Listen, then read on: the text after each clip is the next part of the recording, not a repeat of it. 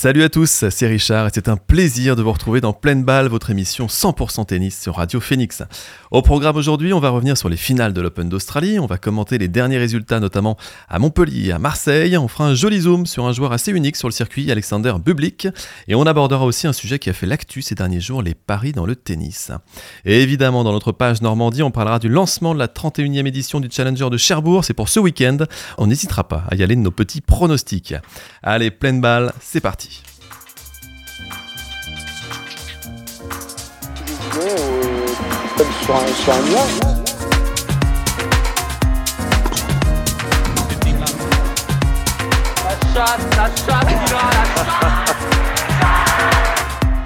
Silence, s'il vous plaît.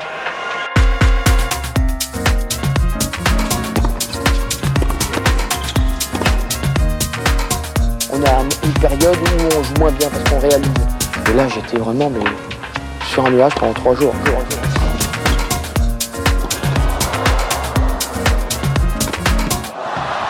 Stuff. All out attack from Federer. Et avec moi aujourd'hui, j'ai bien sûr mes deux tourtereaux, mes deux gazelles, mes deux petits papillons, mes deux fadas de la balle jaune. Ils ratent rien de l'actualité tennis. Ai-je encore besoin de les présenter? Ce sont Enzo et Simon. Salut tous les deux. Salut, salut. Bonjour à Oh. tous. Oh, t'as vu, on était, On, on a des raccros, C'est parfait. on s'est même pas concerté. Franchement, Très raccord. Alors Enzo, j'ai déjà une première question pour toi. Est-ce que tu t'es remis de ta tentative d'achat de place pour Roland Garros mercredi matin? Est-ce que tu veux nous en parler? Je sens que tu as besoin de vider un peu ton Euh, sac. Ouais, on peut en parler si, si tu veux. Ouais, ouais. Euh, T'as passé combien de temps sur l'ordi là? Honnêtement, euh, je me suis connecté sur la billetterie à 9h du matin et j'ai eu mes places à 13h15. Donc, euh, Une petite Donc, matinée. euh, Ça va, ça va. Ça va, hein, euh, heureusement que j'avais des cours pour m'occuper à côté parce que. Mais non, non, euh, écoutez, euh, je me suis connecté une heure avant en me disant que j'allais être euh, ponctuel et bien en avance pour avoir mes places. Et puis bon, bah coup de massue, hein, j'ai été 250 millième en liste d'attente. 250 millième. Ouais. Énorme. Donc euh, je me suis bien amusé euh, sur les réseaux sociaux avec d'autres malheureux de la, billet- de la billetterie de Roland. On a bien rigolé, s'il y a que ça. Hein, euh, moi qui pensais être dernier, j'ai trouvé des gens pires que moi. J'ai trouvé des gens au-delà de la 300 millième place. Ouais, c'est pas mal. Mais les autres années, il n'y avait pas autant de. Je, J'ai pas le souvenir. là, j'avoue euh, que moi, je comprends pas trop ce qui s'est passé cette année. J'ai que pas le souvenir d'avoir autant gagné. l'année dernière, j'étais arrivé en retard et j'étais euh, 30 millième, un truc comme Ouais, ça. non, mais il n'y avait pas autant là, je suis- d'attente. Une heure avant et il y a 10 fois plus. Donc, euh, alors à moins qu'on ait fait x10 au niveau des licenciés à la FFT, ce que je ne crois pas. hein. Peut-être des bots. Ouais, ou des non licenciés juste qui se sont greffés dedans, je sais pas. Et t'as quand même eu les places que tu voulais? Euh, pas réellement, j'ai eu quelques places, mais euh, pas les prioritaires malheureusement. Hmm. Mais bon, c'est comme ça, C'est comme on s'en remettra. hein. Eh ben, écoute, en tout cas, euh, on te verra peut-être porte d'Auteuil Avec un petit chapeau blanc ou pas? Ah, tu me reconnaîtra, t'inquiète. avec, avec tout ce qu'il faut. Avec On les coups de soleil, j'espère. évidemment, on se tiendra au jus. Alors, on va revenir déjà sur les finales de l'Open d'Australie. On s'est quitté il y a 15 jours. euh, On connaissait un finaliste, Yannick Sinner. Et au bout de la deuxième demi-finale, c'est Medvedev qui l'a rejoint en écartant Sacha Zverev au bout d'un match assez fou en 5-7. Un Medvedev qui nous a fait une Medvedev. Remontada de 2-7 contre lui. Pour Zverev, la pilule ne doit pas être facile à, à avaler, je pense. hein. Alors avant la finale, le Russe avait déjà joué 3 matchs en 5 manches. Il avait passé près de 20 heures sur les cours. Et le jour J, bah, malheureusement, euh, ça va se voir un petit peu. Medvedev va finalement subir une Medvedev à son tour. Il va remporter les deux premières manches avant de s'écrouler et laisser l'Italien soulever son premier titre en Grand Chelem. Score final 3-6, 3-6, 6-4, 6-4, 6-3. Pas vraiment une surprise, tant le Russe avait puisé physiquement euh, toute la quinzaine. Et tant Sinner a été solide, lui, durant tout le tournoi aussi. Alors c'est un premier Grand Chelem hein, pour l'Italien. Est-ce que c'est les premiers d'une longue série, d'après vous? Oh bah, en vrai, dire non, ça serait être fou. Moi, je pense que oui, bah bien sûr que oui. Quand on voit la régularité qu'il avait euh, à la fois dans ses coups, son jeu de jambes, etc., et même mentalement, parce que autant au final des Masters euh, en décembre, on aurait pu voir euh, qu'il était un peu plus free mentalement, où il s'est un peu, ah, il a pas vraiment vécu sa finale comme il le voudrait. Là, c'était dur au début. Il s'est fait aussi surprendre par Medvedev, qui avait une super tactique de jeu d'attaquer sur tous les points, essayer de réduire le plus possible l'échange. Mais là, mentalement, il a repris le dessus et au final, euh, il l'a gagné euh, de bien belle manière. Donc, une longue série. Et même euh, là où je voyais surtout Djokovic favori sur les autres tournois du Grand Chelem, et Alcaraz, Zverev, etc. outsider avec Sinner, là, je vois Sinner un peu plus outsider, Djokovic. Surtout comment il l'a titillé à l'Open d'Australie, son tournoi, quoi. Ouais, donc clairement, euh, c'est vraiment une, la consécration quoi pour lui. C'est la confirmation de sa montée en puissance là dont on parle déjà depuis déjà euh, La fin de saison la dernière. fin de saison dernière et même un petit peu avant parce que ça, fait, ça commence à durer quand même hein, cette, euh, cette forme là. Donc oui, non, t'as raison. Je pense que là clairement il change de catégorie. Là, euh, c'est le Messi qu'attendait l'Italie. Ça faisait 48 ans qu'ils n'avaient pas vu un, un, un Italien remporter un grand chelem. Et euh, non, là, oui, c'est sûr qu'il change de catégorie. Maintenant, longue série, on Ah, verra lui- bien. On lui souhaite. On lui Euh, souhaite. On lui souhaite. Mais euh, oui, clairement, le- c'est un élément fondateur, ça c'est sûr. Moi, ce qui, ce qui me, ce, qui, ce que je retiens surtout, c'est que je trouve qu'il a quand même un avantage psychologique maintenant sur, euh, sur pas mal de ses concurrents directs. Ouais, Alors Djokovic, évidemment, euh, ça lui fait quand même combien? Trois défaites là en, Trois, en ouais. quelques mois contre contre Sinner. C'est- quand même fou qu'on arrive à dire ça, un avantage psychologique sur Ah Djokovic. mais c'est ça qui est dingue. ça y est, C'est ça qui est là dingue. on peut en parler, je pense. Et clairement, euh, trois, trois victoires d'affilée. Euh, et puis, euh, contre quelqu'un comme Medvedev aussi. Enfin, on sent que maintenant, contre un, un peu tous les membres euh, du top 5, il, il prend un peu le dessus. Alors, est-ce que c'est temporaire ou est-ce que ça va durer On le verra bien. Mais, mais déjà, mentalement, moi, je trouve qu'il a, il, il fait que de progresser, encore et toujours. Donc là, effectivement, c'est un premier grand chelem. Un cap euh, qu'il a passé haut la main. Il n'a pas trop tremblé, il a perdu les deux premiers sets, mais euh, il n'a pas tremblé non plus euh, tant que ça. Oui, il s'est remotivé vite. Il s'est remotivé. Donc, euh, bon, moi j'y crois. Alors après, est-ce qu'il a toutes les armes pour gagner sur toutes les surfaces? Ça, on le sait pas On encore. sait pas encore. Voilà. Alors sur surface rapide, oui. euh, il a Oui, sur va dur, bien. euh, clairement. euh, Terre battue, euh, bon, Voilà, terre battue, c'est peut-être là encore un peu où ça peut. euh, Je sais pas. faut voir. En même Ouais, temps, il a tellement gazon. progressé euh, l'année dernière C'est ça aussi, ouais. que est-ce qu'il va encore nous faire une saison de maboule sur sur terre euh, Après, là, tu te dis que Roland, il a rien à défendre parce que bah, il sort euh, au deuxième tour Mm. l'année dernière. Pourquoi pas hein. Après, c'est c'est peut-être là oui, où il y a encore la plus grosse marge de progression petit- finalement pour lui. ouais. C'est sur ces surfaces-là euh, où on n'a pas trop la petit point d'interrogation. Bon, on verra bien. Mais euh, ce sera très intéressant. Mais on va certainement continuer à en parler un, un bon Oui. petit Oh, moment. bah tant mieux. Euh, et Medvedev alors Medvedev, Danil Medvedev, est-ce que d'après vous cette défaite va laisser des traces ou pas? Euh, bah, ça fait. Tu nous parlais d'une pilule dure à avaler pour, euh, pour Zverev tout à l'heure. Je pense que Medvedev aussi, ça commence peut-être à faire un peu beaucoup. C'est la deuxième qui perd en Australie comme ça, où il gagne les deux premiers, euh, les deux premiers sets pour après se faire remonter et perdre en 5. en 2022, c'était contre Rafa. On, on sait ce que ça avait donné derrière. hein. Ça avait été dur pour lui de Très compliqué. était sorti du top 10 avant de remonter, de, de remonter au classement, mais ça avait été vraiment très très dur. Après là, le- les deux finales sont assez, je trouve, différentes dans le contexte. Et d'ailleurs, Ouais. hier soir, il y avait le, pour ceux, je sais pas si vous l'avez vu, il y avait le li- live Insta de, de Gilles Servara, son entraîneur. De- et quelqu'un lui a posé la question justement comment euh, il a géré cette, euh, comment il gère cette après défaite, double défaite en 5-7. Et il lui-même faisait le distinguo vraiment entre, en- entre les deux finales où Là, clairement, il mettait en avant bah, euh, le physique qu'il a lâché. quoi. C'est normal, vu le tournoi de Mammouth qu'il a fait euh, avant. Ah, le physique qui lâche, oui et non, parce qu'il fait quand même physiquement un tournoi. euh, euh, Oui. Ouais, il fait je on- sais pas combien de matchs sur on, 5 on 7 peut comprendre, on, on peut comprendre que le physique pêche euh, Que Sinner au bout d'un moment. à la fin. ouais. Oui, à la fin, oui. On, on comprend euh, là où il veut en venir, où il dit que la dimension physique, clairement, lui a coûté sa finale. C'est vrai qu'il n'y a pas photo, il y a je sais pas combien d'heures d'écart au final entre les deux. euh. Mais il peut aussi se raccrocher au fait que, que physiquement, il a tenu la baraque pendant deux semaines Ouais, en, aussi. en Oui, faisant oui. des matchs Au bout d'un moment, je à pense rallonge que- à chaque fois. Trop, c'est trop, quoi, au Et- bout d'un moment. hein. Je suis d'accord avec toi Enzo et je rajouterais même qu'en 2022 le contexte euh, est différent de sa saison 2022 parce qu'il perd contre Rafa, puis après il se blesse, il reprend Ouais. sa blessure euh, à Roland Garros. Ensuite il y a la guerre Russie-Ukraine donc il peut pas jouer toute la saison euh, sur gazon britannique donc il fait même Oui, pas. Wimbledon. Donc en fait c'est quand même pas le même contexte Non, non, non. et euh, la défaite parce que je pense qu'il se voyait beaucoup plus gagner contre Nadal que contre euh, oui, peut-être, ouais. que contre. Sinner. Oui, parce qu'il y a même euh, il y a 3-0, 0, enfin, 3-2, 0, 40 dans le, dans le troisième. Donc là, c'est Ouais. encore plus. euh, Je pense qu'il y a plus cru Ouais, peut-être. Euh, parce qu'il n'a pas eu vraiment l'occasion de mener le troisième set où il aurait pu gagner euh, le tournoi. Quoi. C'est vrai. Belle analyse, merci d'avoir été euh, Ouais, sur La ce terrain, première, la euh, première de l'année. un peu géopolitique aussi, bravo Simon, là tu, tu nous, tu nous- tu nous impressionnes. Euh, non, après c'est vrai que moi je trouve quand même que Medvedev, bon, bah, il avait pas, pas le physique, mais il a su adapter un petit peu son jeu là en, en finale. Il a essayé de raccourcir les échanges euh, Oui. énormément euh, Très bien marché. au début du, du match et ça, ça a marché. Moi c'est ça que je retiens un petit peu, c'est que moi c'est un peu la première fois que je le voyais jouer comme ça, Medvedev. Mm. Donc moi je trouve que physiquement déjà il a fait un tournoi. Alors oui à la fin ça coince, mais quand même bon, il m'a Ah, impressionné de, de faire 6 ou 7 matchs comme ça. c'est lunaire. hein, Euh, il a su être beaucoup plus offensif euh, et arrêter de, de- de jouer des, des, des- des échanges, des rallyes de, de 25 frappes. Euh, il a su le faire et ça lui a bien réussi du coup dans les deux premières manches. Et puis euh, quand même sixième finale en Grand Chelem pour, pour Medvedev. Ouais, ouais. Ouais, c'est sûr. Et voilà, et ça reste un joueur maintenant très régulier. Bon, c'est Euh, plus que, que Roddick, c'est plus que Hewitt, c'est plus que Safin quand même. hein. Donc Daniel Medvedev, ça reste un, enfin, ça Ah oui. devient un joueur quand même euh, très très régulier. Donc je vois pas pourquoi il n'y aurait pas une septième, une huitième, une neuvième. Ah bah euh, très- clairement, très même rapidement. sur cette saison-là. Bah euh, oui, oui, oui, oui. Oui, il est clairement capable de faire euh, une finale à l'US euh, euh, en fin d'année. Enfin, je veux dire, c'est c'est peut-être même le tournoi qui lui correspond le mieux. Donc euh, pourquoi pas non, Ouais, même, sur, même sur Terre, il avait réussi à. Oui, quand il veut, il est capable de très bien Voilà, faire il sur Terre. avait réussi à très bien jouer aussi. Mais c'est quand il veut. Quand quand il veut. il veut. Mais voilà, quand il veut, il peut faire très bien. Donc euh, Eh ben écoutez, on verra si on aura peut-être une autre, une autre finale de Grand Chelem, Sinner Medvedev euh, cette année. Qui sait? Et puis on va pas enterrer trop vite le, le père Djoko quand même parce que. Non. Euh, ce voilà. serait mal le connaître. Ce serait très mal le connaître. Qui rate son match à l'Open d'Australie quand même. Ouais, mais bon, euh, il rate. Et Avant, il ratait peut-être euh, pas autant. Ouais, mais avant, il ratait pas. Et puis il rate contre Sinner, on l'a dit. Sinner fait trois fois de suite qu'il gagne. Euh, je pense que Djoko, il rentre sur le cours, il n'est pas forcément très serein. Euh, alors, chez les femmes, toujours en, en finale de l'Open d'Australie, on annonçait Sabalenka euh, largement favorite hein, en finale, donc face à la chinoise Zheng. Et effectivement, elle a fait respecter son rang, elle s'est imposée facilement 6-3, 6-2. On l'a déjà dit, sa saison 2023 a été particulièrement réussie. C'est une joueuse très régulière. Peut-on dire aujourd'hui qu'il s'agit de la nouvelle reine du circuit féminin? Bah euh, non, parce que si on regarde le classement WTA, c'est Ziatek la première, donc on peut pas le dire. Pragmatique. Autre- Autre débat.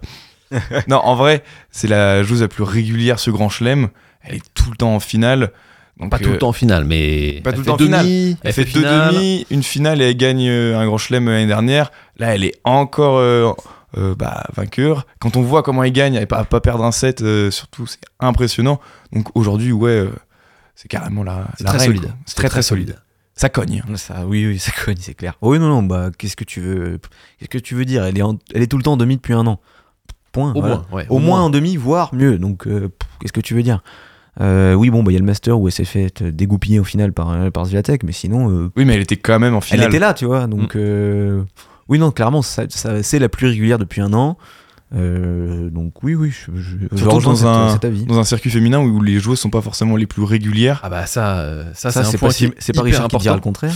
Évidemment, hein, je, je le souligne euh, tout- tous les 15 jours. Mais c'est voilà, on- elle- elle- le circuit souffre quand même d'un manque euh, euh, vraiment de régularité chez les meilleurs, et un manque de, concur- de concurrence peut-être pour, pour Sabalenka aussi. C'est vrai qu'à l'Open d'Australie, elle a fait un seul gros match contre Coco Gauff.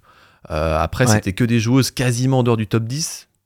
Euh, Peut-être qu'elle a tapé la c'est ça. 9 ou un truc comme ça, mais Ouais, Euh, trop, mais- euh, voilà, donc euh, après c'est la plus régulière, mais bon, jusqu'à maintenant, pas beaucoup de grosses victoires. hein. C'est la deuxième fois qu'elle soulève un, un trophée du Grand Chelem, et la première fois c'était déjà en Australie, donc elle est à l'aise en Australie. Maintenant, qu'est-ce que ça va donner sur les, sur les autres tournois, on le verra bien, mais voilà, moi c'est un truc que je répète beaucoup, et j'ai vraiment à cœur de souligner la régularité de Sabalenka, contrairement à d'autres. Euh, Zviatek la première, on en parlait beaucoup. euh, bon, voilà, Ouais, ouais, Australie, euh, bam, euh, elle se rétame euh, quand même très très vite. Euh, c'est vrai. Ben oui, on, bon, on verra, on verra. Mais On verra. Je pense que Sabalenka va, va continuer sur sa lancée. Je la sens assez bien. Et je pense qu'elle prend de plus en plus confiance en plus. euh, Ouais. Notamment sur les derniers matchs. Je pense qu'elle sera encore plus au rendez-vous euh, peut-être qu'avant. Alors, on va passer maintenant aux derniers résultats. Alors, on a des, des beaux tournois en France en ce moment. Simon, tu nous as parlé avec passion euh, la dernière fois. Merci. D'abord, on a eu Montpellier hein, la semaine dernière. C'est Alexander Bublik, hein, le fantasque kazakh, qui s'est imposé en battant Borna Koric en finale. 5-7, 6-2, 6-3. Euh, côté français, même si pas mal de tricolores étaient en lice, pas grand-chose à se mettre sous la dent. Nos vieux mousquetaires, mon fils Gasquet, ont fait first. Euh, Benoît Père a signé la perf de son hiver en sortant Murray, qui ne gagne plus un match. Euh, Est-ce le début de la Mmh. fin pour C'est le, triste, hein, Murray. pour euh, le magicien écossais? Je sais pas, mais je pense que c'est dur pour lui. hein. Ouais, Euh, c'est c'est triste. dans ses déclarations, il reste fort, mais à mon avis, euh, Ouais. C'est dur à encaisser. Jusqu'à quand? ça doit commencer à trembloter un peu. Ouais. Au final, on a eu un seul Français en quart, c'était pas le plus attendu, c'était Harold Maillot. Voilà, Harold Maillot, euh, qui apparemment est un peu blessé quand même, hein, euh, aux abdos, un peu trop forcé, je ne sais pas. Et un petit mot quand même sur Arthur Cazot, le héros de l'héros, euh, comme l'a surnommé habilement euh, Simon, qui faisait son retour chez lui après son magnifique parcours à Melbourne. Il a franchi un tour avant de tomber avec les honneurs face à Félix Auger-Aliassime au tie-break du troisième set. Alors il y a un joueur qui a retenu notre attention à Montpellier, pas forcément pour des bonnes raisons, c'est Holger Rune.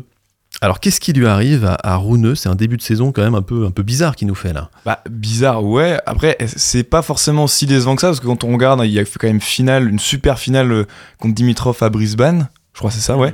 Euh, il se fait carrément surprendre euh, contre Caso, et là, il, il arrête, il abandonne. Je pense qu'il allait quand même perdre. 6-3-4-1 contre 6-3-4-1. il abandonne, mais bon, il allait perdre. Mais euh, au-delà euh, de la saison, enfin du début de saison un peu, euh, peu décevant, c'est surtout le flou parce qu'il a plus d'entraîneur, le pauvre. Il a perdu euh, Becker, Bah, parlons-en, parlons-en. Et là euh, il est avec du coup son entraîneur de toujours, euh, Karl Stersen, un nom comme ça, et euh, très pro de dire ça. mais du coup, ouais, il est dans un flou, il a plus trop d'entraîneurs, etc. Donc on se dit, ça va être comment la suite? Déjà que c'était pas forcément flamboyant euh, euh, à, la, à la- à la fin de saison dernière. Là, il est encore plus dans le flou. Après, c'est vrai que c'est un- ça doit être un joueur qui doit être compliqué à entraîner. Il a quand un caractère il, particulier. car- euh, il est colérique, euh, il est exigeant, etc. Mais après, il y a des joueurs euh, qui ont un caractère compliqué. Murray, typiquement. Et il a eu un entraîneur euh, avec Amélie Mauresmo. Ça a duré longtemps. Et ça a bien marché. Et c'est vrai. Il faut qu'il trouve euh, euh, bonne paire à son pied de chaussure. Il, il va essayer de chercher. Euh, parce que oui, tu dis qu'il a, perdu euh, Lutti, il a perdu Becker, mais oui, il a à peine perdu. Ils sont restés euh, trois Après, semaines. Lutti, c'était- deux, deux semaines, trois semaines. ouais. Et Becker, il devait partir euh, après les finales de Master. Ouais, Il ouais, s'était dit ça. Ouais, je pense pas que tu commences une collaboration pour, euh, pour, pour euh, un mois. Je veux dire, si tu sais que tu pars après les finales de Master, euh, pourquoi tu pars en- au début du mois de janvier en arguant que t'as plus le temps? Ouais. C'est ça l'argument, c'est je n'ai plus le temps d'être en collaboration à 100%.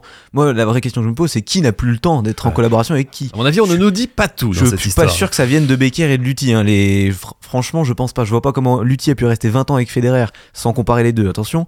Mais euh, sans problème. Et là, au bout d'un mois, non, bah, au final, Rouneux, non, je me, je me casse quoi.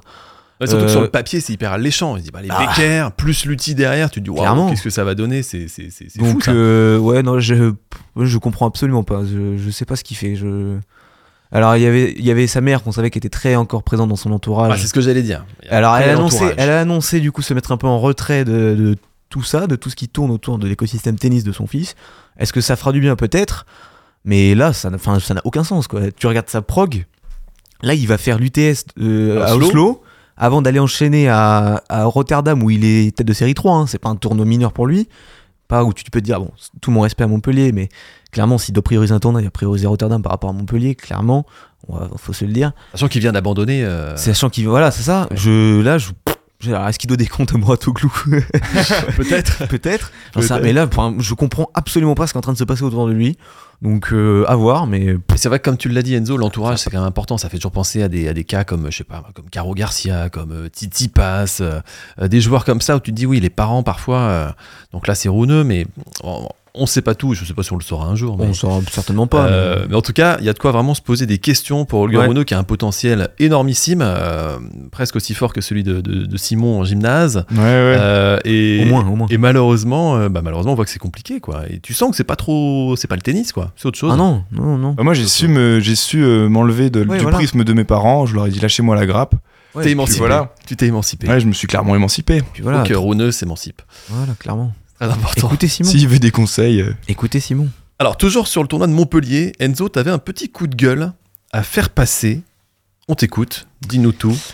Ouais, bon, ça va être rapide, mais Ne te fâche pas, euh, surtout. Non, non, non, non. il c'était est tout le temps calme. fâché. tout le temps énervé. non, non, c'était par rapport. euh, bon, je pense que beaucoup en ont entendu parler parce que ça a pas mal tourné. Euh, tout ce qui tournait autour des accréditations euh, qui ont été attribuées justement pour cet Open euh, Sud de France à Montpellier. Euh, et c'est en lien avec le match de Benoît Paire contre Harold Maillot, où vous l'avez certainement vu, Benoît Paire, euh, fidèle à lui-même, diront certains, euh, s'est vite branché avec des gens dans le public. je crois que c'était à 2-0 dans le premier set, où il s'est clairement embrouillé avec un mec qui visiblement était pas du tout content du début de match de Benoît Paire parce qu'il s'était fait briquer d'entrée. Euh, et euh, c'était apparemment un gars qui avait parié sur Benoît Paire et qui était visiblement déçu d'avoir perdu euh, son, sa mise ou je ne sais quoi. Et du coup, oui, mon coup de gueule, c'était par rapport à toutes ces accréditations parce qu'il y a énormément de parieurs qui ont été, qui ont été accrédités à Montpellier. J'avoue ne pas bien comprendre pourquoi on accrédite des gens comme ça en tant que média presse. Encore, on les invite, ok, si tu les invites, d'accord. Mais moi, vraiment, ce qui me dérange, c'est le fait qu'ils étaient accrédités en média presse. Je ne vois pas ce que ces gens ont à faire avec une accréditation en média presse, sachant qu'il y a des créateurs de contenu qui s'arrachent euh, partout en France pour avoir des accrèdes et qui n'en ont parfois pas. Donc je ne vois pas pourquoi on accrédite des gens comme ça, euh, qui ne sont pas forcément tous des escrocs ou quoi que ce soit, hein. mais euh, quand, tout ce que tu, quand tu sais tout ce que ça véhicule derrière, avec toutes les pressions que peuvent se prendre les joueurs, notamment, je sais pas si vous avez vu ce qu'a pris Noskova il y a pas longtemps là, Mhm. sur son dernier match, elle s'est pris une vague d'insultes euh, qu'elle a publié d'ailleurs sur ses réseaux euh, suite à un match qu'elle avait perdu et le nombre de parieurs qui étaient venus l'insulter sur ses en, en message privé. Je voilà, j'avoue ne vraiment pas comprendre ce qu'ils ont fait. Alors euh, oui, ils avaient peut-être certainement besoin de, de faire parler du tournoi. On sait que, comme tu l'avais dit d'ailleurs Simon là, ça- il y a 15 jours, c'était un tournoi qui, avait des difficultés financières un petit peu. Alors est-ce qu'il fallait pas faire parler d'eux? Un peu de buzz. Un peu de buzz ne, ne fait jamais de mal, vous me direz, mais euh, là non, j'avoue, je comprends pas et euh, Et au final, bah, écoute, j'ai envie de te dire, ils ont eu ce qu'ils méritent. euh, Ah. Et d'ailleurs, euh, précisons aussi que c'est, il n'y a pas que Benoît Père qui s'embrouillait le public. Hein. Gaël Monfils a aussi euh, révélé qu'il y avait des gens dans le public qu'il n'avait pas forcément envie de voir. Et d'ailleurs, je crois qu'il s'embrouillait aussi d'ailleurs avec. Le public montpelliérain. euh, D'ailleurs, euh, D'ailleurs. maintenant qu'on parle de Montpellier, bonne nouvelle. euh, J'ai vu passer que c'est bon, ils ont les sous. Oui, oui, oui, ils ont. Bon, ça c'est une bonne Et nouvelle. ça signe pour Ouais. euh, trois, Trois prochaines ans, ouais. émissions, ouais, jusqu'en 2027. Ça, c'est une donc très bonne nouvelle. très bonne Il y nouvelle. aura d'autres apéros. euh, D'autres Apérol. apéros apérol. apérols, Voilà, très bien. Et Voilà. l'héros de l'héros pourra revenir. Mais en tout cas, voilà. Bon, là, il était accrédité, ce, ce monsieur dont on parle. Bon, euh, je sais Même pas si si le monsieur en question était accrédité, mais euh, je sais qu'il y a énormément d'autres parieurs qui ont été accrédités et globalement, le mec qui s'est embrouillé avec Benoît Père, c'est euh, était, était parieur, avait parié, c'était quasi sûr. Oui, ça, effectivement, on le sait. Bon, en tout cas, voilà, nous, on a la chance d'être accrédité à Cherbourg la semaine prochaine. Et je vais bien sûr Voilà. surveiller Simon pour pas qu'il hurle sur tous les joueurs. Je n'ai pas d'appli depuis la Betclic. tribune. Supprime tous tes comptes. Je perds trop, désolé. Eh ben, merci pour ce petit euh, coup de gueule, euh, tout en retenue tout de même, et avec euh, toujours un grand respect dans tes propos, Enzo. Euh, merci à toi. Alors, et cette semaine, et cette semaine, donc la, la semaine dernière c'était Montpellier, cette semaine on a le tournoi de Jean-François Cojol, c'est l'Open 13, Simon, hein, tu nous en as parlé. Alors aujourd'hui, ce sont les quarts de finale, les quatre premières têtes de série sont toujours en lice Urkaj, Dimitrov, Kachanov et Hugo Humbert. Humbert. Hugo Humbert, mais oui, il a sorti Gaston en huitième, et là il joue Davidovic Fokina en quart, c'est relativement jouable hein, pour le français. Et on a aussi euh, Rinderknecht qui est là en, en quart de finale, qui lui va jouer Dimitrov. Euh, moins évident, mais euh, pourquoi pas, une petite surprise, c'est toujours possible. Alors est-ce qu'on met une petite pièce sur, euh, sur Hugo là pour aller au bout de, de Marseille? Bah oui, clairement. bah, hum, Bah oui. j'ai un drapeau bleu, blanc, rouge tout le temps sur moi, donc euh, allez les Français. Là, là, il reste, on a dit Dimitrov, Kachanov, Urkash dans, dans les, dans les gros morceaux, on va dire. Euh, Urkash, ça joue bien, surtout en Ouais, ça joue en très bien. Mais Hugo Humbert aussi, ça joue bien. euh, Ouais. Donc euh, tout est possible. Après, il est du côté d'Urkach, donc euh, Côté d'Urkash. Ouais, De toute façon, euh, il reste encore la, trois matchs à revanche, gagner. la revanche de l'Australie. Ils se sont joués au troisième tour de l'Australie. Oui, c'est vrai. Et ben là, c'est c'est chez nous, pas avec le soutien du public euh, français. Euh, Il y en a un qui a pas voulu passer en France, il a filé direct aux States. C'est notre divin chauve, Adrian Manarino, qui fait sa petite vie peinard à Dallas, Texas. Il est en quart dans ce tournoi où il peut jouer le titre. hein. Dans le tableau, on a quand même Tiafo, Tommy Paul et Ben Shelton, les trois ricains. Euh, ça envoie un peu du lourd, mais on y croit quand même pour, euh, pour Adrian. Euh, je te regarde Enzo, parce que je sais que tu es quand même le supporter numéro un de, de Manarino. Oui, bah ouais. Bah, en plus, il est frais parce que du Ouais, coup, on l'a vu là, ça. il est, il est clairement en quart de finale du tournoi sans avoir joué, puisque Nishioka euh, a fait forfait. C'était son premier tour. C'était son premier tour parce qu'il était bail. Il était bail, en tant que tête de série 4 et Nishioka a fait VO. Donc, bah, du coup, il rentre dans le tournoi en quart de finale contre, contre Duckworth. Je pense que c'est pas mal. Ouais, Hein. peut- Duckworth qui a battu Eubanks. Attention, Eubanks, on va en parler dans les, dans dans les dans chutes au classement chutes bientôt. Je Mmh. pense. Bon, en tout cas, voilà un bon choix pour, euh, pour euh, Manarino qui généralement va, de- va très vite aux États-Unis. hein. On le voit rarement faire les tournois ici euh, euh, en France. Euh, un petit mot quand même sur notre bonne vieille Coupe Davis. Et ouais, on a eu un peu de Coupe Davis là ces derniers jours. La France a passé son tour qualificatif en se sortant du piège nommé Taïwan. Victoire en simple de Lucan Van Haché et de Manarino, avec une victoire de notre double préféré, Mahu Édouard Roger Vasselin, en 3-7 assez serré. Donc c'est une première réussite pour euh, Polo, pour PHM, notre nouveau sélectionneur. La France est qualifiée pour la phase de groupe en septembre prochain. Le plus compliqué dans ce genre de rencontre, c'est de rester sérieux, évidemment, t'es à l'extérieur face à des joueurs qui n'ont rien à perdre. Et puis t'as aussi le voyage, parce que Lucas Van Haché, il en a fait un peu les frais. Il a voulu s'aligner à Marseille le surlendemain, je crois, Ouais. après, euh, après 17 heures d'avion. Bon, au final, euh, son match, j'ai plus le score en tête, mais je crois que ça a été un peu, euh, un peu rapide, un peu difficile pour euh, Lucas Non, Enzo Non, 7-6-6-4 contre Rusuvori. Bon. Oui, bon. Mais il- bon. Bon, il a pas gagné quoi. Il n'a pas gagné, et moi je suis sûr que c'est à cause de l'avion. Mais euh, Le décalage horaire et tout, bah oui, c'est sûr. le décalage, évidemment. Enfin, il a voulu la tenter. Et il a dit que c'était une très bonne expérience, hein, je crois. Euh, Oui, un bah, en titre même temps. passé. euh. Euh, voilà, en tout cas, première victoire pour, euh, pour lui euh, en Coupe Davis. hein. C'est ainsi le, le futur de notre nation tennistique. Espérons. Très important. Alors, dans les autres rencontres, à noter quand même une victoire des USA 4-0 contre l'Ukraine, avec notamment Fritz et Korda qui étaient alignés. Euh, attention peut-être aux Américains, parce que si Ouais, ils alignent leurs bons joueurs, Ouais, c'est solide. hein. euh, bah, c'est plus que solide. Donc, quand même beaucoup très de, dense. ouais. Beaucoup de joueurs dans le, dans le top euh, 30, top 50. Euh, L'Allemagne sans Zverev euh, a quand même battu la Hongrie. Et alors la Serbie sans Djoko à domicile euh, s'est pris 4-0 face à la Slovaquie. Hmm. Et c'est quand même une surprise que tous les Slovaques ils jouaient en perf. hein, euh, Oui, oui, en oui. face, Kekmanovic, Lajovic, ils ont perdu en simple. Kekmanovic en même temps. Euh, oui, bah, c'est un, un jour avec, un jour sans. Oui, euh, un jour avec, trois jours sans. Beaucoup de jours sans, effectivement. Euh, donc, pas de, pas de Serbie en phase finale de, de Coupe Davis cette année. Pas de Djoko euh, euh, pour la phase finale. C'est calculé. C'est fou. C'est calculé, comme ça il gagnera plus de Grand Chelem. Peut-être, peut-être, effectivement. Euh, alors, on va parler. Tout est un complot. C'est encore est un calculé. complot. On va parler des filles quand même un petit peu, hein, les filles. Cette semaine, il y a le tournoi d'Abu Dhabi, un WTA 500, donc c'est assez sérieux ça. hein. On en est au quart et les favorites Ribakina et 11 Jabber sont toujours en course. Pour nos Françaises, tout s'est arrêté bien trop vite, car Caro Garcia s'est inclinée au premier tour, 3-7 serré face à la Roumaine Sirstea, tout comme Diane Paris, malgré son revers éblouissant que j'admire à chaque fois. Euh, Elle a fait bonne figure face à la tête de série numéro 7, Kazatkina, mais elle a craqué 6-4 au troisième set. Et des nouvelles de notre Alizé nationale qui jouait à Cluj cette semaine en Croatie, tournoi de plus petite catégorie. Elle est sortie des qualifs, Alizé. Elle a atteint le deuxième tour. Elle a bien enquiquiné la tête de série numéro 1, Arongsia russe. Et défaite en 3-7. hein, Alizé qui ne lâche rien. C'est Inoxydable. Non, mais il faut être motivé. Quoi. Inoxydable. On part en qualif, des petits tournois, etc. Euh, euh, Ouais, chapeau. ouais, non, non. C'est beau et c'est C'est fort. beau. Chapeau Alizé. Non, non, mais le c'est- chapeau, ouais. C'est beau. Elle a toujours la motive. Alors, sans, sans grande transition, ou alors j'en ai pas trouvé, je sais pas. Euh, J'ai l'impression que t'en as pas trouvé. C'est plutôt ça, à mon avis. Euh, je voulais qu'on parle un petit peu de, de Nick Kyrgios. Ça vous parle ce nom quand même, Nick Qui Kyrgios est-il? Qui est ce joueur Alors, on a vu qu'il était assez à l'aise dans le costume de commentateur là durant l'Open d'Australie. Je sais pas si vous avez vu des images passer Ouais. sur les réseaux sociaux. Ouais, il Euh, était, franchement, il était assez, pas mal. hein. assez intéressant. C'était ouais. pas mal, Je m'attendais pas trop à ça. Euh, bon, après, je me suis dit que s'il avait été embauché par une chaîne, il devait s'attendre quand même à, quelque chose de cool. Ah bon, après, des fois, ça veut pas toujours dire grand-chose, ça, parce que... Mais bon, euh, je me rappelle Mais- quand même de Benoît Père qui avait été consultant euh, sur un Bercy aussi. Ça, Ouais. Je sais pas pourquoi ça me revient comme ça.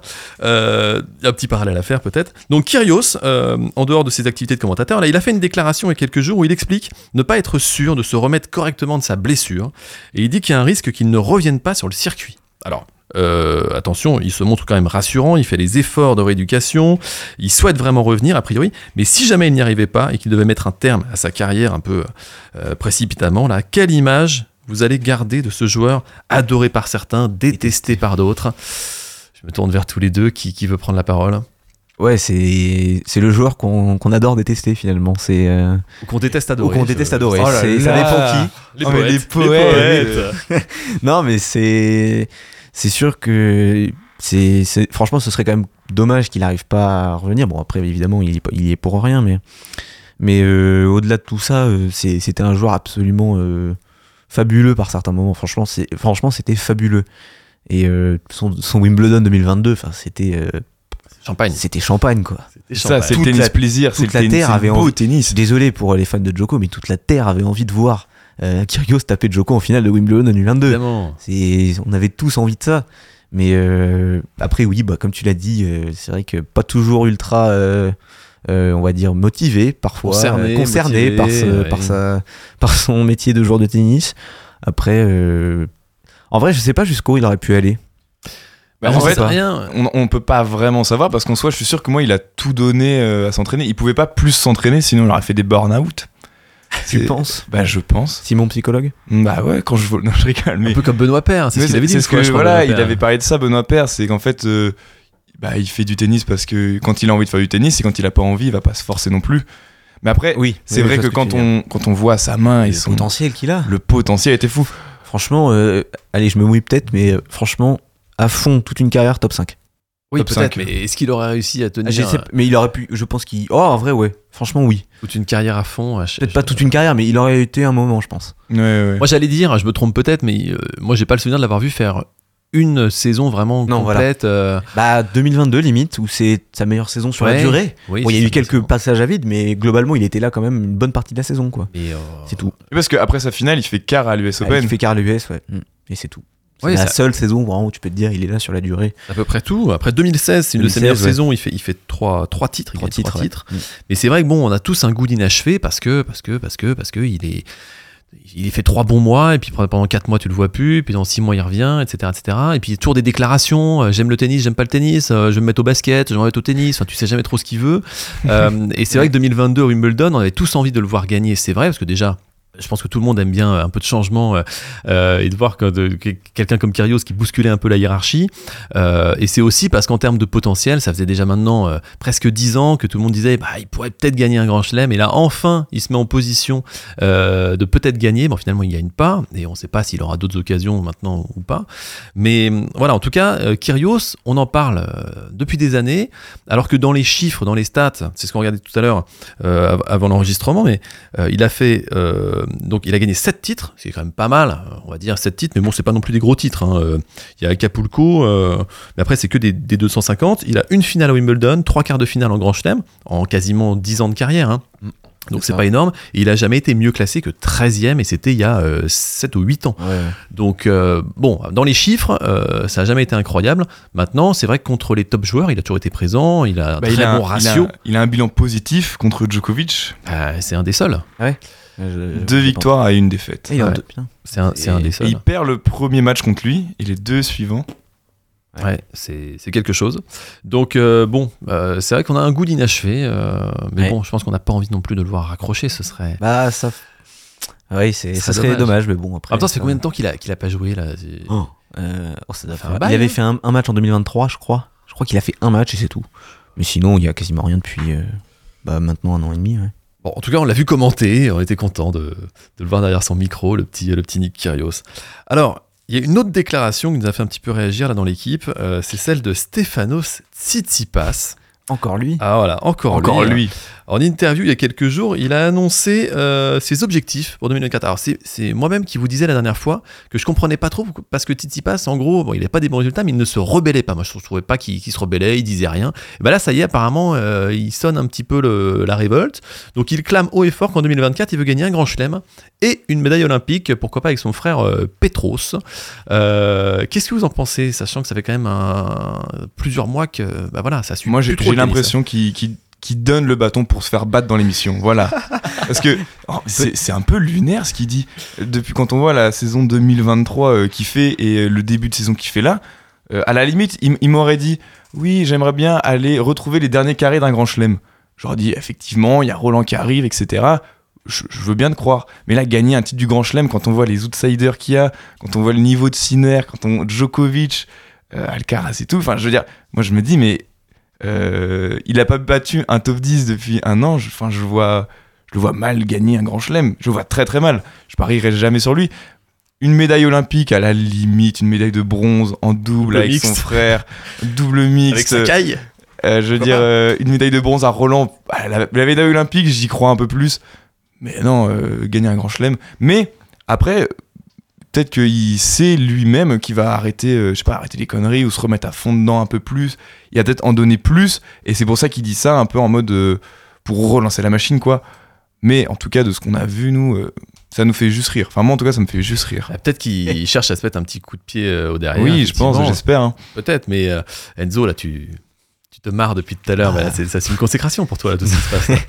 Non, mais oui, c'est, c'est, étonnant. Après, au moins, c'est louable comme, comme, comme Oui, déclaration. c'est louable. au moins, euh, il annonce. Vaut mieux ça que l'inverse, comme tu disais, tu as l'impression qu'il se rebellait pas. Bon, au moins, lui le veut. Alors après, est-ce que euh, il le fera? Ça, c'est un autre débat. Vous savez ce que j'en pense. Mais euh, ouais, franchement, je là où je te rejoins, c'est peut-être la médaille olympique. Je me dis que le tournoi olympique est peut-être plus ouvert du fait du format en 2-7 gagnants, ouais, plus ça. ouvert, plus adapté. Plus adapté peut-être. Pourquoi pas en double euh, Je crois que enfin la paire euh, Tsitsipas euh, frère est plutôt pas Ouais, mauvaise. déjà gagné en un vrai, tournoi ensemble. Pourquoi pas Mais oui, non, en grand chelem. euh, mais là, franchement. Mais surtout euh, qu'en fait, ce qui est étonnant, c'est qu'avant, où il avait peut-être un niveau un peu plus élevé Oui, c'est ça. euh, et qui était plus régulier, bah, il le disait pas. En tout cas, ou alors c'était pas un de ses objectifs, j'en sais rien. Et maintenant, on a l'impression qu'il est clairement descendu là dans la hiérarchie. Et c'est là qu'il affiche ses ambitions. Donc, oui, ça paraît un décalage, quoi. Je sais pas s'il manque d'humilité ou s'il est pas objectif. Ou s'il est déconnecté. de- Déconnecté, ouais. ou les trois. ouais, on sait pas. Bon. Non, après, je lui souhaite, hein, bien évidemment. Ah, mais évidemment on te le souhaite. souhaite, on te le souhaite. Évidemment. Bon messieurs, sur ces bonnes paroles, on va faire une petite pause musicale avec le tout nouveau titre des Papous, c'est un duo parisien qui mérite de se faire connaître. Leur nouveau titre s'appelle It Hurts Me et on l'écoute maintenant sur Radio Phoenix. When the night takes its toll and the sun leaves you cold by the water and the wind.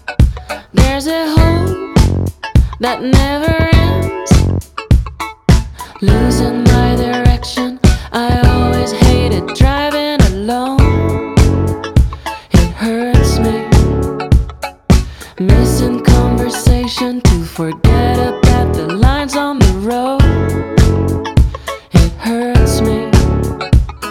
Distracts me from your love. Look at me, really. Tell me, tell me, have we lost the feeling? Look at me, really.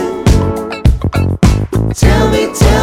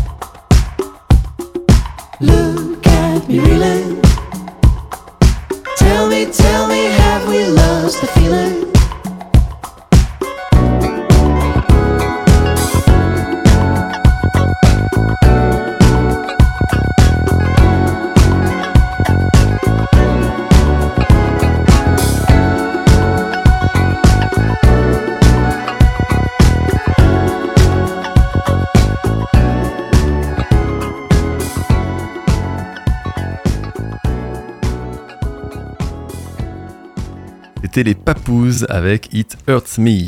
Alors lui, il est plus pépouze que papouze, c'est notre Sim Sim adoré, et c'est l'heure de son amorti rétro. Alors cet amorti rétro, elle a rarement aussi bien porté son nom, car tu t'es intéressé, Simon, à un spécialiste de ce coup bien précis, un joueur au toucher de balle aussi soyeux que ta chevelure, c'est Alexander Oh là là. Bublik. 3, 4.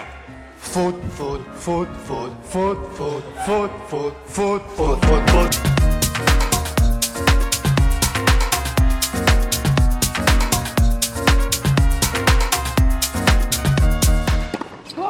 Alexander Bublik, le Kazakh, récent vainqueur de l'Open Sud France de la plus belle des manières, puisqu'il est le premier joueur sur le circuit ATP à remporter un titre après avoir perdu le premier set sur chacun de ses matchs. Quand même. Et pour le coup, Alexander Bublik, on peut dire qu'il est vraiment allé chercher cette victoire dans le tournoi de l'agglomération de Montpellier. En plus de perdre le premier set sur chacun de ses matchs, il est tombé sur du beau monde. Lui qui était tête de série numéro 2, il n'a pas fait pâlir sa réputation. Victoire contre Chapovalov où il revient de très loin, puisqu'il sauve une balle de match dans le deuxième set et qu'il finit par remporter 14-12 euh, dans le tie-break du deuxième du coup. Il bat ensuite son compatriote Shevchenko en quart, puis Félix Auger-Aliassime tête de série numéro 3 et Koric tête de série 4 en finale. C'est quand même complètement crazy fuck, complètement dingue. C'est complètement dingue. J'aime quand toi tu es foufou comme ça, mon cher Simon. Je- Foufou, je le suis, et Bublik l'est aussi. Il fait partie de ces joueurs comme Kyrgios qu'on qualifie de fantasques sur le terrain. Il peut nous sortir des amortis, en veux, des amortis, en veux-tu en voilà, des lobes entre les jambes, du twinner, et surtout il raffole des services à la cuillère. Il n'est pas rare de le voir faire des jeux entiers où sur les 4 points il tente 4 amortis coup sur coup tout en rigolant et finissant par un petit service à la cuillère comme on aime. Il ose même les feintes de service à la cuillère, ce qui déstabilise encore plus l'adversaire. C'est très très fort. Un jeu qui ressemble forcément à celui de Nick, Kyrgios, et même lui, Nick Kyrgios, dira qu'ils ont un jeu similaire. Il a un jeu à haut risque, même dans les moments importants. Qui vit de l'épée, meurt de l'épée. Grosse frappe amortie, beaucoup d'instinct. Il est très talentueux. Donc, son jeu est certes imprévisible, mais il s'appuie aussi sur d'autres coups, euh, d'autres coups forts, moins originaux, avec notamment un très gros service. En 2023, il fait partie des 4 joueurs ayant le meilleur taux de points gagnés sur leur premier service, 78,9%. Devant lui, évidemment, le meilleur serveur sur le circuit, Hubert Urkash, puis Taylor Fritz, et enfin Quentin Alice, notre français. L'autre stat qui illustre ce gros service, c'est sa moyenne d'ace par match. On est sur un peu plus de 11 aces par match. Il fait partie du top 5 des lâcheurs de mine sur le circuit en 2023. Mais derrière cette, stat flatteuse au premier service se cache une seconde balle, une seconde balle qu'on peut dire un peu plus poussive. Là où les joueurs du circuit considèrent la seconde balle comme un service de sécurité qui permet d'engager l'échange en mettant quelque peu l'adversaire en difficulté, Bublik lui voit dans cette seconde balle tout simplement l'occasion de retenter une première balle.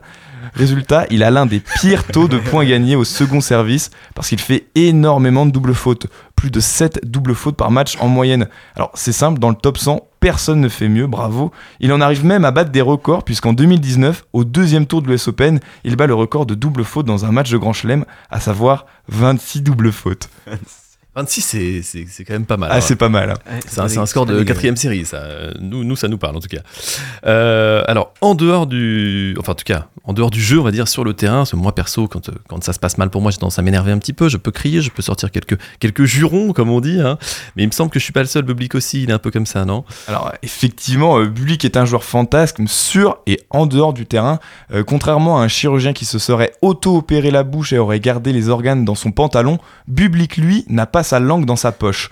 Il s'exprime de manière décomplexée sur le terrain et en dehors, quitte à créer la polémique. Lors de ces matchs, il crie, casse des raquettes, incendie son entraîneur si les conseils ne sont pas bons. Sur le terrain de l'US Open en 2022, il joue contre Dominic Thiem, qui à l'époque revient tout juste de blessure. Alors qu'il perd 6-3-4-1, il déclare sur le bord du cours J'en ai marre de relancer la carrière de ces handicapés. Alors, évidemment, Rien que ça. Scandale, Bublik finit par s'excuser en disant Écoutez, euh, les gens blessés au Kazakhstan, on les donne à bouffer aux chèvres. Évidemment, non. Hein, il ne dit pas ça, il s'excuse et dit simplement que c'était sur le coup de l'énervement. En 2020, pour le journal de l'équipe, il fait une petite confidence sur son métier de tennisman. Il déclare Je hais le tennis de tout mon cœur. Je déteste chaque jour où je dois jouer. Pour tout vous dire, je ne vois aucun point positif à être joueur de tennis. Je ne joue que pour l'argent. S'il n'y a aucun argent en jeu, j'arrêterai tout de suite. Au moins, c'est clair. Enfin, il a, il a pas l'air de détester non plus tant que ça le tennis euh, en ce moment-là. Chaque joueur a des hauts et des bas. Moi, par exemple, j'ai joué ce week-end contre un cinquantenaire. Alors, le prends pas mal, Richard. hein. Cinquantenaire, ça va. J'ai un peu de marge. Ce cinquantenaire, il faisait du chop, coup droit revers, de A à Z, supplément service pouce babal, supplément hurlement d'effort à chaque touche de balle dès le deuxième jeu à 15A. Et ben figurez-vous que ce vieux pecno de 50 ans m'a mis 6-1, 6-1. Et moi aussi, je le comprends, j'ai eu envie de mettre un terme à ma carrière et il est peut-être temps de me lancer dans l'aviron. Avant cela, euh, pour Bublik, il a quand même euh, pas l'air d'arrêter le tennis. Euh, depuis cette déclaration en 2020, pour lui, c'est 4 titres ATP, dont un tournoi 500 à Halle en Allemagne, victoire contre Rublev. On ajoute à cela 6 autres finales députées en tournoi 200 250, plus une finale de double en Grand Chelem à Roland Garros en 2021, finale perdue contre la paire française Prière Hugerberg, Nico Mahut. Et enfin, contrairement à Runeux qui se cherche encore un coach, Alexander, lui, l'a bien trouvé, puisque non pas depuis 4 ans, mais depuis ses 4 ans, il est entraîné par son ami Artem Suprunov. Alors, une amitié comme ça qui dure, c'est super beau. Gédéon, euh, on est copains. euh, désolé, c'était, je savais pas que c'était ta bagnole. Je voulais juste brûler une voiture pour protester contre l'augmentation des prix des clopes. Pardonne-moi, Gédéon. Maintenant, vous êtes incollable sur Public. Petite question, les loulous. Euh, combien a-t-il fait de f- double faute en 2023 Oh là là, bah, ça se compte en centaines, ça. Allez, 395. Non, non, non, non, moins que ça. Allez, 145. 145 364 double fautes. Ah, je suis pas mal. quand même. 364 Ouais, ils Une sont- par jour presque. Ah, une par Mec, c'est ça C'est pas mal. C'est ça On était en année bissextile, dommage. Euh, 364 Ils sont deux joueurs à avoir euh, dépassé les 300 fautes. Il y a Medvedev aussi. Ah oui, quand même. Ouais. Ouais, je suis pas étonné, ouais. 300 Après, Medvedev, fautes. je pense qu'il fait un peu plus de matchs quand même. Oui, voilà, c'est ça. Non mais ah, c'est aussi ça, le nombre de matchs qu'il fait. euh, Ah ouais, le ratio est dégueulasse. Euh, bah, merci Simon pour cette, Ah bah ça euh, fait plaisir. cette belle chronique là. Et puis j'attends quand même que tu gagnes au moins trois jeux contre un cinquantenaire avant qu'on joue tous les deux. Voilà, le rendez-vous est pris. Euh, on va passer à notre page normande et on va parler de Jules Marie, évidemment, hein, comme toujours. Déjà, on va commencer par lui. Les dernières nouvelles concernant Jules, qui s'aligne en ce début d'année en Challenger. Hein, donc la semaine dernière, c'était en Allemagne à Koblenz, où il perd au deuxième tour, assez sèchement contre Travaglia, 201e mondial, mais qui va faire demi quand même, hein, ce Travaglia. Euh, et Nottingham, pareil, défaite au deuxième tour en 3-7 serré contre Kuzmanov, un Bulgare, 225e mondial, mais qui avait sorti la tête de série numéro 1 au premier tour, donc euh, plutôt en forme actuellement. Alors que faut-il penser de ce passage de Jules? Est-ce que ce sont les tirages euh, qui sont pas faciles? Ou est-ce qu'il faut qu'il en mette un peu plus pour confirmer sa progression? Février, mars, avril, il a quand même euh, deux victoires et une finale en futur à défendre, euh, soit quasiment 70 points. Son classement actuel, il n'est pas évident car il lui permet tout juste de rentrer dans les tableaux de Challenger. S'il redescend un peu, ça change pas mal de choses pour lui. Il a, il a pas beaucoup de marge de manœuvre, on va dire. hein. Je sais pas ce que vous en pensez. Non, ouais, c'est serré et euh, j'ai regardé son match hier, c'était pas, j'ai pas trouvé ça très rassurant. Ouais. Euh, ouais, je pensais vraiment que ça allait plus le faire, surtout quand il a pris le premier set. Je me dis bon bah normalement ça devrait aller. Et au final, euh, ouais, j'ai trouvé surtout limite physiquement moi. C'est Ah ouais surtout ça qui m'a un peu, euh, un peu interpellé. Mais bon, il a pas beaucoup joué ces derniers Bah temps. non, mais je sais pas, dans le troisième, vraiment, je le trouvais vraiment euh, assez loin du compte. Donc, euh, Et puis, à vrai dire, pas non plus énormément de réussite. Quand il se fait breaker dans le troisième, euh, Kuzmanov, il fait un jeu. euh, euh, c'est un jeu de mutant, l'autre, il sort 4 lignes sur 4 pages. Enfin, un jeu où il, il devait le gagner, quoi. Il n'y avait aucun moyen pour que Jules le gagne. Je sais pas pourquoi, mais c'est comme ça. Et il fallait que ça tombe à ce moment-là. Bon, bah ouais, C'est encore un complot. Encore Toujours. un complot, toujours. Euh, alors, on lui souhaite de se refaire euh, la cerise très très vite, euh, Jules, et ce sera peut-être dès la semaine prochaine. Parce que la semaine prochaine, eh bien, c'est notre challenger de Cherbourg. Ça commence ce week-end, et puis nous, on sera aux premières loges hein, toute la semaine pour vous raconter tout ce qui s'y passera. Euh, alors, je voulais qu'on fasse un, petit tour euh, rapidement des, des- des- des noms euh, du plateau un petit peu de Cherbourg, et puis qu'on voit un petit peu qui on voit bien peut-être aller au bout, aller loin dans ce tournoi de, de Cherbourg. Alors déjà, déjà, déjà, au rayon des mauvaises nouvelles, on a Lloyd Harris, ancien euh, 31e mondial, le Sud-Africain, forfait. Hein, C'est tombé il y, a, pas très longtemps. C'est dommage, c'était quand même peut-être le favori d'Enzo déjà, peut-être dans ce, dans ce tableau. Aïe. Ouais, Aïe, là, aïe. je suis, je suis déception, là. Bon, Lloyd Harris, donc euh, absent. Harold Mayo, pour l'instant incertain. Donc on l'a dit que c'était blessé à, à Montpellier, je crois. Ou Ouais, Marseille. non. Montpellier, Montpellier. Donc blessé aux abdos euh, à Montpellier et a priori euh, plutôt incertain. Donc on espère qu'il sera, qu'il sera dans le Cotentin euh, dès ce week-end. Après, on a quand même pas mal d'autres noms. Moi, j'en ai noté quelques-uns. Ricardas Berankis, hein, le lituanien, ancien top 100, 50e mondial. On a Oscar Hauteux, qui est redescendu très bas, mais ancien 36. Ouais, Euh, en 2022, puis c'est Ouais. pas si loin. hein. Donc il a il pris une pile, là, depuis un an et demi, c'est terrible. y a rien qui va pour lui. Mais euh, bon, peut-être qu'il attend Cherbourg pour, euh, Pour se relancer. pour se relancer. Euh, il y a Ivashka, euh, le Biélorusse, 40e mondial lui aussi en 2022. Deux quarts de finale quand même ATP en 2023, un habitué des grands chelems, donc euh, un, un candidat peut-être sérieux au, au, au titre, hein, pourquoi pas. Pourquoi pas Euh, et puis on monte de plus en plus Nakashima quand même. Nakashima, ancien top 50. Alors lui, il est très jeune, il a 22 ans, très en forme. Il vient de remonter dans le top 100. Il a fait victoire, demi-finale et finale en trois semaines de challenger. Euh, Nakashima, je pense que ça va être sérieux. Euh, Pierre Hugerbert, évidemment. Évidemment. Comment ne pas le nommer? Il vient juste de remporter le challenger de Quimper.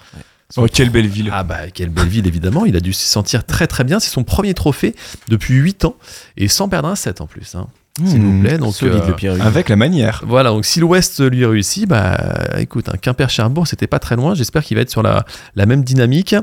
On peut parler aussi peut-être de Titouan Droguet, hein, qui était finaliste l'an dernier, qui a fait deuxième tour surprise à l'US Open il y a quelques mois, en sortant Muzzetti. Euh, fin de saison correcte, mais depuis euh, la reprise en 2024, c'est assez difficile. Il a quasiment pas gagné un match. Sauf en qualif à Montpellier. Euh, petite anecdote d'ailleurs, à Nouméa, euh, il a réussi à prendre trois bulles en deux matchs. Hein, Tristan euh, euh, Titouan Droguet. Euh, il a pris une bulle dans son premier match, il a quand même gagné et il a fini 6-0, 6-0 euh, au deuxième tour euh, face à De Jong. Donc euh, bon, j'espère pour lui qu'il va vite euh, euh, retrouver un peu de confiance. C'est une belle stat que tu nous bah, sors. ouais, il va en avoir besoin là. Il a une finale à défendre. quand On l'embrasse, Une Titouan. Cinquantaine de points. Euh, voilà ce que j'ai noté. Et puis petite déception quand même parce que ça avait été annoncé par Anthony euh, la dernière fois qu'on l'avait en interview ici. Il y avait une wildcard quand même pour un ex-retraité Martin Klizan, wildcard qualif. Martin Klizan finalement euh, est blessé apparemment donc il ne viendra pas à Cherbourg. Coup dur euh, pour tous ceux qui voulaient le voir en qualif. Martin Klizan, on le rappelle, retraité en 2021, ancien 24e mondial, 6 titres ATP, dont Rotterdam en 2016, ATP 500. hein, il avait battu Robredo, Bagdatis, Bautista Agut, Mahu, Oh, Nicolas les, Mahut. les noms. Et Gaël Monfils en finale, un joueur parfois critiqué et j'ai envie de dire à juste titre parce qu'il est vraiment pas toujours limite, hein, enfin toujours limite, pas toujours fair play, notamment un match contre Laurent Locoli à Roland Garros en 2017, je sais pas si ça vous parle ça. Si. Il y avait eu un refus de serrer Ouais. la main, enfin il y a eu des scènes assez grotesques dans ce match, c'était Ouais, c'était- du Benny Hill euh, sur un court de tennis un peu, enfin c'était assez fou. C'est le match où Locoli menait 2-7 à rien. Ouais, Ouais, c'est ça. Il finit par euh, perdre, ouais. Et ouais, Dur. et puis euh, non non, et puis Klizan se prend 6-0 dans le quatrième, où apparemment il peut plus mettre un pied devant l'autre. Et Locoli l'a accusé de, bah, de- voilà, d'en, faire beaucoup trop. Enfin bon, c'est, parti en, cacahuète ce match un peu. Bref, pas de Klizan à, Cherbourg, tout ça pour dire. hein. On en parle, mais il sera pas là quoi. Euh, et on va quand même finir par les deux gros noms qui viennent juste d'être annoncés. Ce sont deux wildcards. Déjà Benoît Père. Hein, qui sera présent à Cherbourg Ça, ça fait c'est plaisir. la grosse nouvelle. Eh ben ouais, hein, euh, qui, qui fait Oslo avec l'UTS euh, ce week-end et il enchaîne. Donc euh, on ne sait pas quand est-ce qu'il va jouer, lundi, mardi, mercredi. Mais en tout cas, euh, il enchaîne à Cherbourg. Et puis deuxième très joli nom, c'est Quentin Alice. Hein, Quentin Alice, qui est quand même parti du top 100 ou quasi, il est 101 là, mais depuis maintenant quelques, quelques temps. un joueur costaud, sérieux. Donc Quentin Alice à Cherbourg. Donc au final, on a quand même un plateau qui est Assez relevé, ouais. assez relevé. Ouais, ouais, Sympa. Alors, euh, avec tout ça, euh, sur qui vous mettez votre petite pièce? Hum, pièce, euh, je sais pas, mais en tout cas, j'ai un petit coup de cœur. Moi, c'est pour euh, le Pierre Hugues. Ouais. Pierre Hugues Herbert, j'aimerais bien le voir aller loin. Surtout qu'il il reprend en simple, il essaie de, de grappiller voilà, les, les places ATP. Il a dit euh, qu'il aimerait bien, euh, si c'est possible, euh, mon- monter dans le top 100 et peut-être gagner un ATP, un tournoi ATP. C'est son objectif, c'est son peut-être son rêve. Et moi, je suis de tout cœur avec lui. Est-ce que tu, tu, tu, tu crois plus cette déclaration-là que celle de, de Tsitsipas? Euh, me lance pas sur le sujet, je vais m'énerver. On touche pas à Pierre Hugues. Bon, en tout cas, euh, c'est c'est vraiment euh, un retour qui fait plaisir, ça, Pierre Hugerbert. Euh, toi, Enzo, qu'est-ce que t'en penses de ce plateau? Ouais, bah c'est- c'est pas mal du tout, hein, parce que avec Benoît Père et, et Quentin Alice en plus, ça va faire vraiment un tableau assez dense au final. Et euh, ouais, bah oui, cu- curiosité sur Herbert quand même, voir si l'enchaînement euh, peut être réalisé. Euh, Benoît Père, on va quand même toujours garder un œil sur lui. Je, je le marie, mais bon, ça voilà, c'est une évidence.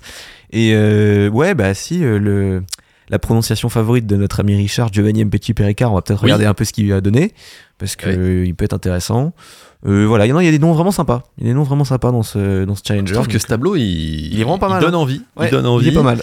Euh, c'est vrai qu'on en- on n'a pas reparlé, mais bon, Jules, Jules est là quand même, Jules Marie, évidemment.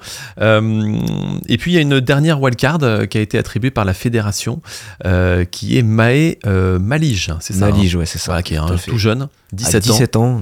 c'est du, du tout jeune. Il vient de gagner Bressuire, un ITF, il y a pas très longtemps. Il est 945 à l'ATP.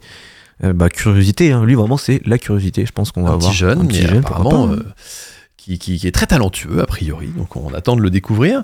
Mais voilà, en tout cas, il y, a- il y a- il y aura du suspense, je pense, euh, dans ce tournoi de Cherbourg. Le tirage au sort, c'est demain à 18h, parce qu'une fois que le tableau sera connu, on y verra peut-être déjà un petit peu plus clair aussi. Euh, Euh, Est-ce qu'on aura une revanche euh, Benoît Père, Jules Marie hein, euh, après ça serait euh, vraiment super. Ça serait très drôle. Ça serait magnifique et ça, euh, à mon avis, ça ferait venir euh, bah, une foule euh, alors là, attention. plus que compacte hein, euh, autour, euh, autour du cours. Est-ce que ça ferait venir les parieurs, Enzo? Je te relance sur le sujet. Non, non, non, pas tout de suite. Pas tout de suite. Donc euh, voilà, en tout cas, moi je suis, je suis ravi. Je suis ravi euh, de pouvoir euh, passer la semaine à Cherbourg, découvrir ce, ce beau tableau euh, qui nous attend. On aura du simple, on aura du double aussi. Euh, en qualif, les qualifs ça commence ce week-end. On aura quand même euh, Kenny de Shepper hein, en qualif. euh, Kenny qui ne Qui a lâche rien non plus. Déjà gagné le tournoi de Cherbourg. Oui, qui a déjà, il fait partie du, du- du- du- des murs, je vais dire. Il est, il est meubles. très présent ici, des meubles. Et puis, il y a également son frère Geoffrey de Shepper qui fait les qualifs aussi. Ouais. Voilà, donc euh, la famille de Shepper sera dignement représentée à Cherbourg. Donc, euh, on vous encourage tous, à qui nous écoutez, à, faire soit un petit saut ou passer quelques jours, pourquoi pas, à Cherbourg et, euh, et aller euh, découvrir tous ces joueurs. Euh, donc, ça se passe toute la semaine. Et j'en profite pour vous dire euh, que nous faisons gagner ici, chez Pleine Balle, des places. On fait gagner des places pour le tournoi de Cherbourg. Et en plus de ça, vous avez deux lots à gagner, c'est-à-dire selon vos disponibilités, selon ce que vous avez envie de voir. Soit vous avez deux places à gagner pour le samedi, deux demi-finales plus finale de double. Gros programme le samedi. On pourrait retrouver Simon à cette occasion. On pourrait. À la finale de double, Voilà, n'hésitez pas à aller vous faire une je serai par debout tout le match. Et le dimanche, deux places à gagner également pour la finale du simple. Voilà, donc euh, un beau programme. Et euh, rendez-vous sur les réseaux sociaux, sur Instagram, sur notre page pleine balle. Venez nous suivre si c'est pas encore fait. D'ailleurs, je ne comprends pas. Je comprends pas que ce soit pas encore fait. Vite. Euh, venez vite On a suivre. besoin d'abonnés. participer au concours pour, pour gagner vos places pour, pour la TP Challenger de Cherbourg. On a parlé un petit peu de Benoît Père. Et euh, je crois que c'est une, euh, une petite euh, transition parce que tu as poussé ton coup de gueule tout à l'heure, Enzo, par rapport, par rapport aux parieurs, par rapport à ce qui s'est passé à Montpellier. Donc tu vas te lancer là pour ton décalage coup droit dans un sujet un petit peu touchy, un sujet qui gêne bon nombre de joueurs embêtés sur les réseaux sociaux, simplement eux-mêmes parfois acteurs de ce fléau. Ce sont donc les paris, on va en reparler, dans le milieu du tennis. C'est parti. 3, 4.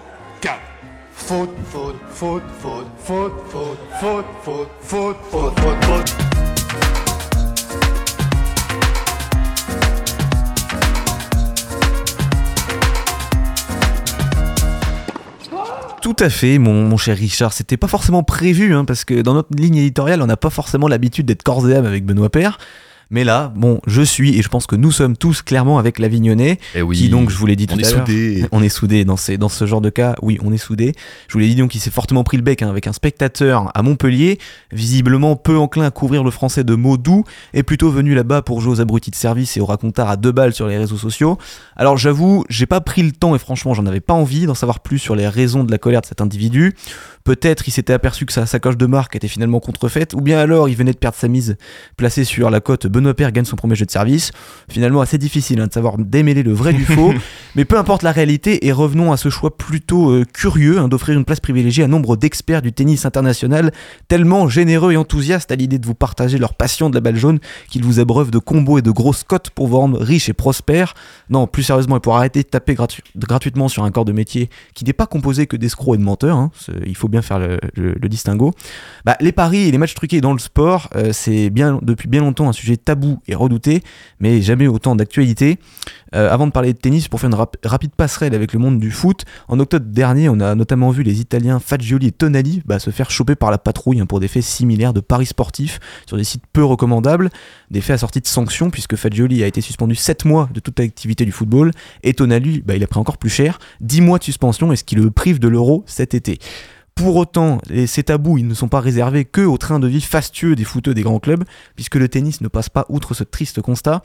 Et dans le cas de notre sport vénéré de tous, le bilbo, euh, non merde, le tennis, le, le fardeau des paris sportifs vient se révéler à la, vient se mêler à la réalité d'un circuit professionnel profondément inégalitaire. On le répète assez souvent, comme lors de la dernière émission où on évoquait avec Anthony Thiebaud la baisse des points attribués pour des bonnes perfs en challenger.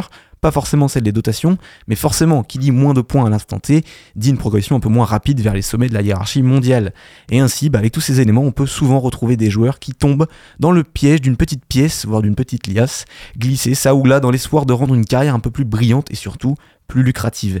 Et souvent, ces joueurs, sans leur faire offense, sont clairement ce qu'on pourrait appeler des seconds couteaux, situés bien au-delà de- du top 100, et qui ne se distinguent pas par des prize money délirants remportés chaque semaine, là où ils galèrent plutôt à joindre les deux bouts, surtout quand on sait que la plupart de ces, de ces joueurs, hein, souvent au- au-delà du top 300, se déplacent tout seuls en tournoi, pas de coach, encore moins de préparateur mental, hein, j'en parle même pas, souvent à l'autre bout du monde et qu'ils restent donc parfois seuls entre les matchs ou les tournois, rendant les tentations toujours plus grandes, et pas que les paris sportifs d'ailleurs. Je fais référence à l'interview de, Ben- de Lucas Pouille qui était sortie il y a quelques temps de ça, où il parlait de son passage avec l'alcool. Eh oui, bah c'est sûr qu'on n'a jamais entendu des top joueurs, des Rogers, des Nadal euh, parier sur, euh, sur le cours d'à côté. Évidemment, ce sont des joueurs malheureusement qui n'ont pas forcément euh, beaucoup de revenus. Et oui, c'est- plus tentant dans ce cas-là, même si c'est pas excusable. Alors c'est sûr que le sujet, c'est c'est clairement pas le plus facile à aborder hein, sur le circuit où le fléau des paris et du trucage des rencontres est très répandu, et ce qui entraîne de nombreux joueurs dans sa chute, Enzo.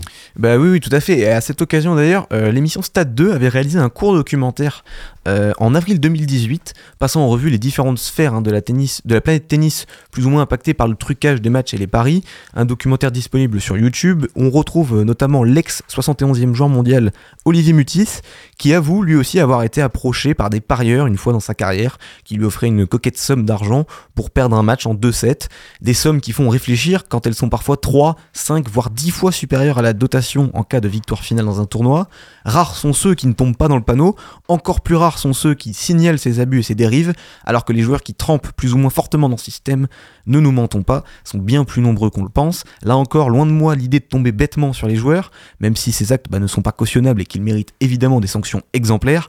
Cependant, bah, c'est une autre façon, une nouvelle façon de mettre en évidence le côté mâchoire d'acier de ce circuit secondaire, si peu valorisé, alors qu'il constitue pour une écrasante majorité des cas bah, la porte d'entrée, hein, tout simplement vers le grand circuit. Un lien d'ailleurs que les instances internationales essaient par tous les moyens d'éparpiller façon puzzle, avec une ingéniosité qui force l'admiration. Les réseaux de manipulation de matchs de tennis ont encore donc de beaux jours devant eux, même si certains finissent par être démantelés, comme en 2023, lors du procès de l'Arménien Grigor Sargsyan, alias le maestro, condamné à 5 ans de prison ferme pour avoir monté et géré un des plus grands réseaux mondiaux de trucage de matchs, avec pas moins de 376 matchs jugés suspects entre 2014 et 2018. 28 autres personnes ont été condamnées à cette occasion, qualifiées de mules. Ce sont des petits parieurs chargés de miser sur de, faibles sommes, histoire de rester sous les radars. Pas moins de 182 joueurs étaient impliqués, dont une cinquantaine de Français, parmi lesquels l'ancien pensionnaire de Boulogne-Billancourt, Jules Ocala, ou encore Mick Lescure. Mick Lescure qui a dévoilé dans un entretien à l'équipe en 2019 avoir balancé entre 20 et 30 matchs contre une somme avoisinant les 30 000 euros environ. En décembre 2022, Ocala et Lescure ont été bannis à vie du circuit par l'Agence internationale d'intégrité du tennis. Et depuis, plusieurs autres joueurs français ont été reconnus coupables de manquements au règlement, puis sanctionnés. Baptiste Crépat a écopé de 3 ans de suspension en mai 2023. Alexis Musialek, qui a été 255e à son meilleur, et lui aussi a été banni à vie du circuit en août dernier. Et là, tout récemment, depuis le début 2024, hein, donc c'est vraiment du tout frais, déjà deux nouveaux Français impliqués dans des histoires similaires. Lenny Jana, 458e euh, à son meilleur classement, qui a été suspendu 10 ans du circuit le 12 janvier. Et c'est tombé mardi, cette semaine, la confirmation d'une suspension de 7 ans pour Maxence Brovillet jusqu'en 2030, euh, qui, été, euh, qui était 708e à son meilleur pour non-coopération avec l'Agence internationale d'intégrité du tennis dans le cadre justement d'une enquête sur de potentiels matchs truqués. Donc voilà, un sujet tabou est bien loin d'être résolu. Donc oui, quand je vois que des parieurs sont accrédités en tant que média presse dans un ATP 250 en France, au détriment, comme je l'ai dit tout à l'heure, de créateurs de contenu qui galèrent pour en avoir, eh ben ça me fait tiquer. Eh ben, merci Enzo, euh, super boulot, tu nous as fait là euh, un sujet très sérieux, hyper intéressant. Euh, bravo à toi, voilà, encore une fois, euh, Bravo. encore Merci une fois beaucoup. une très On belle peut dire que ça. un décalage coup droit euh, qui en- qui envoie du lourd. Pas forcément très joyeux, mais bon. Non, pas joyeux, mais aussi-. Ça fait aussi partie du bah, de la planète tennis. Il faut en parler. tennis. Il faut en parler, comme tu le dis, on n'en parle pas beaucoup, et en tout cas ici dans pleine balle. Euh, eh ben, ben, on on, en parle. Voilà, exactement. Euh, et ben les gars, on va se quitter là-dessus. Euh, merci à vous encore une fois. Merci à toi. participation. Merci, Richard. Avec ta voix douce. Oh, Mmh. Simon, écoute, hein, on fait ce qu'on peut. Tu nous régales pour l'heure de l'apéro. Et puis, euh, eh ben, on se tient au courant. N'hésitez pas à nous suivre un peu sur les réseaux sociaux. Dans les jours qui viennent, on va parler évidemment du Challenger de Cherbourg. Vous saurez tout ou quasiment sur ce qui va se passer dans le Cotentin les prochains jours. Et n'hésitez pas, bien sûr, à tenter votre chance pour gagner les places. Rendez-vous sur la page Insta de Pleine Balle. On peut détailler pleine balle, toute minuscule, avec le tiré du 8. au fond. Exactement, avec le Voilà. underscore. Underscore. Comme ça, on sait où nous trouver. Merci, Team tiré du 8 ou underscore? Underscore. Underscore pour moi aussi, ouais. Les débats. Merci à vous et puis à très bientôt tout le monde. Salut. Salut.